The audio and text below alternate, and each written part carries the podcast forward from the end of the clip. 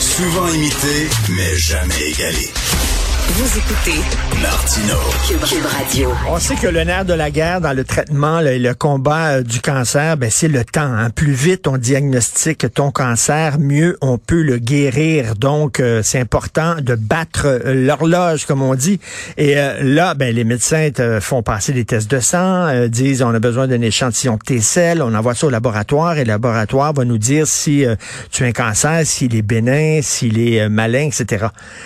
Le hic, c'est que ces diagnostics-là euh, se prennent du temps parce qu'il y a plein de d'échantillons qui attendent euh, d'être analysés dans les laboratoires. Et là, on parle, c'est Radio-Canada qui a sorti ça, c'est le chaos dans les laboratoires du CUSUM. On parle de 20 000 analyses en retard. Et euh, je lis ça, là, il y a un échantillon là, qui attend dans un congélateur d'être analysé depuis septembre 2021. Ça n'a pas de maudit bon sens. On va en parler avec le docteur Martin Champagne, président de l'Association des médecins hématologues et des oncologues du Québec. Bonjour, docteur Champagne. Bonjour, M. Martineau. Ben, c'est ça, le nerf de la guerre, c'est le temps. Là. Il faut, plus vite on diagnostique un cancer chez quelqu'un, euh, mieux on peut le guérir. Et là, de voir qu'il y a des analyses qui tentent comme ça, c'est très inquiétant. Oui, effectivement. Donc, il y a beaucoup de difficultés. Euh, il y a une centralisation euh, donc des analyses euh, qu'on appelle supra-régionales qui est faite dans certains laboratoires au Québec. Et ça part d'une bonne idée, mais le problème, c'est la circulation de l'information. donc, si vous avez un échantillon qui part de l'hôpital A, pour aller à l'hôpital B, il existe deux systèmes d'étiquetage qui donc qui sont pas nécessairement congruents.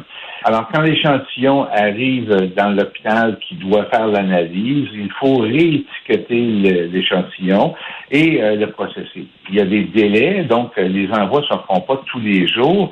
Et à ce moment-là, donc, les échantillons sont souvent congelés. Et il y a une pénurie euh, de personnel qui s'ajoute à tout ça. De longue histoire, une histoire courte. Un échantillon, donc, pour un, marqueur tumoral, par exemple, dans le cancer du pancréas, on a le CA199, qui est un, marqueur sanguin qui nous aide à, mieux interpréter la réponse du patient. Donc, si vous êtes prélevé dans le centre euh, du CUSUM, c'est ce qui, c'est à quoi fait référence l'article, euh, ça prend quelques heures avant d'avoir le résultat les, euh, les directrices du ministère nous disent que l'analyse devrait être euh, disponible en quelques jours. Je ne sais plus si c'est trois ou cinq jours, mais ça devrait être disponible.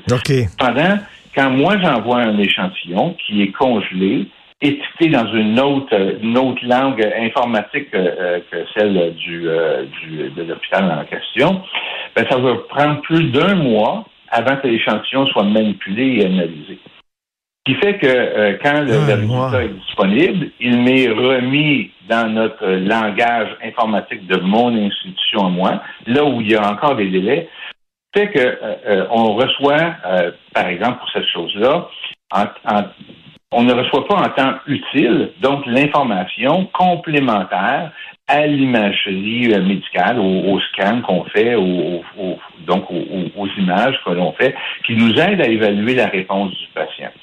Alors, ça, c'est un exemple. Mais il y a des délais importants comme ça pour les échantillons, donc euh, euh, pathologiques, donc une biopsie qui va être analysée en tout euh, ou en partie, donc dans un centre hospitalier. des analyses complémentaires doivent être faites dans un deuxième centre. Donc, il y a des délais relatifs à l'envoi. Il y a des délais importants relatifs à la réception des échantillons puis à la transcription des résultats. Alors, tout ça, ce sont des délais qui s'ajoutent donc dans l'évaluation des ben, Tout à fait. Là, vous dites là, un délai acceptable, c'est trois à cinq jours. Là, on parle d'un mois. Là, euh, on parle même, il y en a un, qui est dans un congélateur depuis septembre 2021.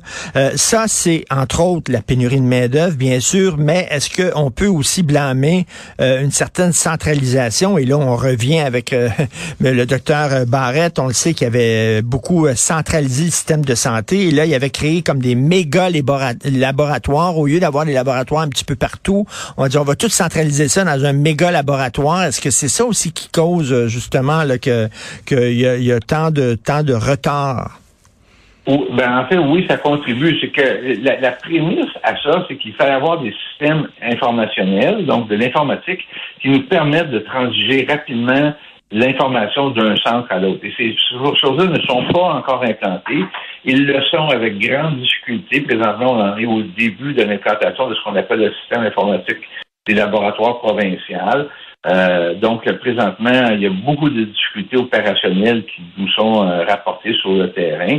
Alors, ça, c'était une prémisse. Et là, on a fait l'implantation des laboratoires centralisés avant même d'avoir instauré un système informatique qui permet de transmettre l'information en temps utile. Alors, ça, ben c'est une erreur. Ben, ça, ça a été une erreur. Et présentement, donc, euh, j'ose pas faire le parallèle avec la SAC, mais on n'est pas loin. Euh, les hmm. difficultés euh, sont, sont majeures dans, ce qu'on nous rapporte. Euh, alors, voilà. sauf que le sauf que là, docteur Martin Champagne, la, différence avec la SAC, c'est que là, c'est dangereux en maudit. Là, on parle de la santé des gens. Quelqu'un qui attend de savoir j'ai-tu un, j'ai-tu un cancer, puis il attend le résultat de son diagnostic et, et qu'il y a des délais comme ça. Euh, si effectivement cette personne-là a un cancer, ben les cellules continuent à se, à se développer pendant ce temps-là, les cellules cancéreuses. Oui, mais en fait, je pense que je vous dirais c'est plus euh, une utilisation inappropriée des ressources parce que euh, à ce moment-là, euh, soit moi, soit les personnels avec qui je travaille, on va mettre du temps à retracer l'information, donc à mettre de la pression pour obtenir l'information à droite et à gauche. C'est des nombreux coups de fil. Euh, c'est des répondeurs, euh, donc, etc. On finit par obtenir, mais euh, pendant ce temps-là, les ressources ne sont pas utilisées à bon escient. C'est-à-dire qu'il y a d'autres patients qui ne sont pas vus ou il y a, d'autres activités qu'on ne peut pas maintenir. Alors ça, c'est bien dommage parce que ça concerne présentement dans le risque de la santé énormément de ressources humaines qui, pourrait être évité si on avait un système d'information. Euh, Donc, euh, si, je comprends bien, c'est un peu une tempête parfaite. C'est-à-dire, il y a la centralisation, pénurie de main-d'œuvre, plus le système d'informatique qui n'était pas encore mis en place euh, avant la, centralisation. Donc, ce qui cause ces délais-là. Là, ça vient d'être connu, ça vient d'être dévoilé par Radio-Canada, mais sur le terrain, vous le saviez depuis combien de temps, ça, qu'il y avait des délais inacceptables? Ben, il y a des, difficultés sont variables d'un centre à l'autre. En fait, l'expérience, elle est très variable. Il y a des centres. Si, par exemple, si vous, je vous vois comme patient à mon centre, moi, je vous donne une réquisition que vous alliez faire une prise de sang. Je n'ai pas hmm. le contrôle à savoir où euh, Richard Martineau va aller faire faire sa prise de sang. Donc, l'échantillon peut se ramasser dans un hôpital à droite ou à gauche. Euh, et, là, donc, si je vous donne un rendez-vous, parce que normalement, je m'attends à recevoir le résultat dans les deux semaines qui suivent, euh, peut-être que je vais l'avoir, mais si vous êtes allé dans un autre euh, hôpital ou une, autre grappe, donc un autre réseau de laboratoire, peut-être que j'aurai pas la, réponse avant six ou huit semaines. Oh, oh, là là. Là, le PQ a demandé, le Parti québécois a fait la demande de décentraliser les laboratoires. Est-ce que vous avez l'oreille du gouvernement pour ça? Est-ce que vous pensez que ça va se faire? Ben, présentement, je pense qu'il y a besoin d'adaptation. Il faut qu'on ait le système informatique de façon opérationnelle. On a euh, effectivement ce qu'on n'avait peut-être pas euh, estimé ou ce qu'on avait sous-estimé, c'est euh, que la, la création d'immenses laboratoires, là, si on prend une grappe comme celle du CUSUM ou du CHUM, donc il y a plusieurs hôpitaux qui sont associés, ça a augmenté beaucoup la mobilité du personnel de laboratoire.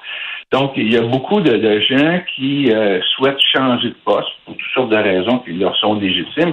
Les gens sont toujours aussi compétents on n'arrive pas à créer les expertises ou à garder des coordonnateurs d'expertise parce que, euh, bon, euh, pour toutes sortes de raisons, proximité de domicile, changement de, de maison, on parle de Verdun pour aller dans le réseau de Sacré-Cœur mm. ou de Sacré-Cœur aller à Fleury, etc. Donc, on a augmenté beaucoup la mobilité du personnel. Et ça, malheureusement, c'est quelque chose qui est intangible, mais la perte d'expertise dans les laboratoires, elle est très importante présentement. Euh, alors, euh, c'est une question de compétence. Les gens sont compétents, les technologistes sont, sont des gens extrêmement fiables et extrêmement dévoués, mais ça a un impact important euh, donc dans l'organisation des services. Alors, euh, pour répondre à votre question, comment on peut faire la proximité, je pense que ça a beaucoup d'importance. On l'a vu dans, durant la pandémie de, de, COVID, il a fallu décentraliser rapidement les tests de PCR qui étaient tous centralisés auparavant. Parce que euh, si euh, j'envoie un échantillon de l'hôpital A vers l'hôpital B, ben, il faut que je garde mon patient en isolement plus longtemps, le temps de savoir est-ce qu'il est vraiment contagieux ou il n'est pas contagieux, il n'est pas contaminé. Alors, ça a des impacts fonctionnels très importants. Donc, la proximité pour plusieurs analyses a de l'importance. La centralisation pour les tests spécialisés a de l'importance pour créer une expertise. Mais il faut que l'information se transmette rapidement d'un endroit à ben l'autre. oui, tout à fait. Euh, en tout cas, j'imagine que le ministre Christian Dubé va intervenir. Une autre conséquence hein, de la réforme Barrette. Merci beaucoup, docteur Martin Champagne, président de l'Association des médecins hématologues et des oncologues du Québec. Bonne journée, merci. Bonne journée. Merci.